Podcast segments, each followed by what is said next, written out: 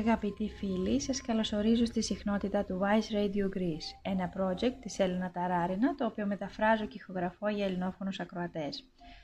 Το θέμα της σημερινής εκπομπής είναι πώς η σοφία μπορεί να μας βοηθήσει να βελτιώσουμε τις σχέσεις με τους γονείς μας. Ένα σημειωματάριο, ένα μολύβι και λίγα λεπτά από το χρόνο σας για ό,τι είναι σημαντικό και πολύτιμο. Wise Radio. Άκου τη φωνή. Θα ξεκινήσουμε εξηγώντας τι είναι το κάρμα και γιατί είναι τόσο σημαντικό να δημιουργήσουμε καλό κάρμα ως προς τους γονείς μας. Για τη λέξη κάρμα υπάρχουν πολλές διαφορετικές ερμηνείες. Στα πλαίσια όμως του Wise Radio λέμε ότι το κάρμα είναι μια δράση που γίνεται από εμάς προς τους άλλους ανθρώπους. Τι εννοούμε όταν λέμε δράση? Πρόκειται για σκέψεις, λέξεις ή πράξεις που θα κάνουμε προς τους άλλους. Αυτό είναι όλο. Το κάρμα κυριαρχείται από τέσσερις νόμους. Πρώτος νόμος. Το κάρμα είναι προκαθορισμένο. Δηλαδή, αν έχετε κάνει κάτι καλό σε σχέση με κάποιον άλλον, τότε αυτή η δράση θα επιστρέψει σε εσάς ως κάτι καλό. Ο δεύτερος νόμος λέει ότι το κάρμα μεγαλώνει. Οτιδήποτε σκέφτεστε, λέτε ή κάνετε, διπλασιάζεται σε δύναμη κάθε είκοσι τέσσερις ώρες. Αν χαμογελάσετε σε κάποιον, έτσι απλά χωρίς λόγο, μετά από λίγο το αποτέλεσμα, αυτό το, το αποτέλεσμα από αυτό το χαμόγελο μπορεί να είναι πολύ πολύ σημαντικό. Αρκεί να φυτέψετε ένα πολύ μικρό σποράκι για να φυτρώσει ένα μεγάλο καρπούζι με πολλαπλάσιους σπόρους. Ο τρίτος νόμος λέει πως εάν η δράση δεν πραγματοποιήθηκε, τότε δεν αξίζει να περιμένουμε για κάποιο αποτέλεσμα. Δηλαδή, αν δεν υπάρχει αιτία, τότε δεν θα υπάρξει αποτέλεσμα. Έτσι, η φράση «όλα θα πάνε καλά» είναι αρχικά λανθασμένη, γιατί αν ο σπόρος δεν φυτευτεί, δεν θα υπάρξει αποτέλεσμα. Και ο τέταρτος νόμος λέει ότι αν υπάρχει αιτία, τότε το αποτέλεσμα είναι σίγουρο. Ίσως να είναι μικρό, ίσως καθυστερήσει λίγο, εξαρτάται από πολλούς παράγοντες, αλλά το αποτέλεσμα θα έρθει σίγουρα. Αυτοί είναι οι τέσσερις απλοί νόμοι του κάρμα, δηλαδή οι τέσσερις νόμοι που θα καθορίζουν τις συνέπειες των πράξεών μας. Πώς όμως αυτοί οι νόμοι λειτουργούν σε σχέση με τους γονείς μας? Οι γονείς μας είναι από τα πιο σημαντικά, τα ισχυρότερα καρμικά πρόσωπα που μπορεί να έχει ο άνθρωπος.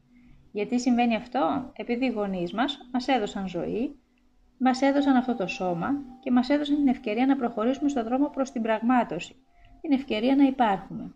Κατά συνέπεια, όλες οι ενέργειες που κάνουμε σε σχέση με τους γονείς μας δίνουν πολύ γρήγορα αποτελέσματα.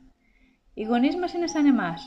Εάν θέλετε να βελτιώσετε τη σχέση σας μαζί τους, κοιτάξτε τον εαυτό, τον εαυτό σας από την πλευρά τους. Μείνετε μαζί τους, κοιτάξτε τι τους ενοχλεί, δείτε μόνοι σας και θα καταλάβετε τι πρέπει να κάνετε για να τους κάνετε ευτυχισμένους.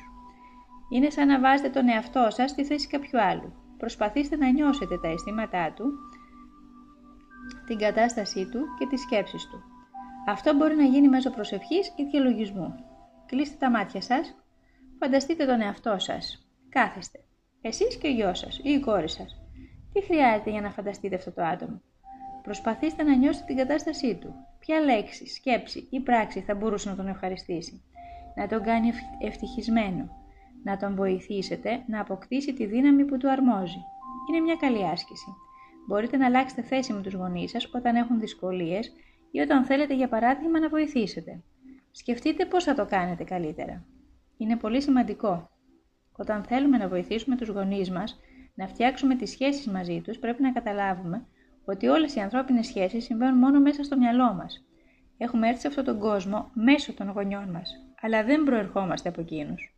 Και αυτό που οι γονείς μας δείχνουν είναι οι πιο σημαντικές στιγμές στην ανάπτυξή μας, στις οποίες φτάσαμε σε τέλμα σε προηγούμενες ενσαρκώσεις μας. Όλα αυτά που μας εμπνέουν στους γονείς μας, αλλά και όλα αυτά που μας ενοχλούν, είναι τα βασικά σημεία τα οποία, αν τα συνειδητοποιήσουμε και τα δουλέψουμε, μπορούμε να πετύχουμε σε οποιονδήποτε τομέα της ζωής. Και μάλιστα, πολύ γρήγορα. Μείνετε συντονισμένοι στο Wise Radio Greece. Η μεταγλώτηση και μετάδοση στα ελληνικά από τα κείμενα της Έλενας Ταράρινα έγινε από τη Διάννα Καζιρίδου. Wise Radio.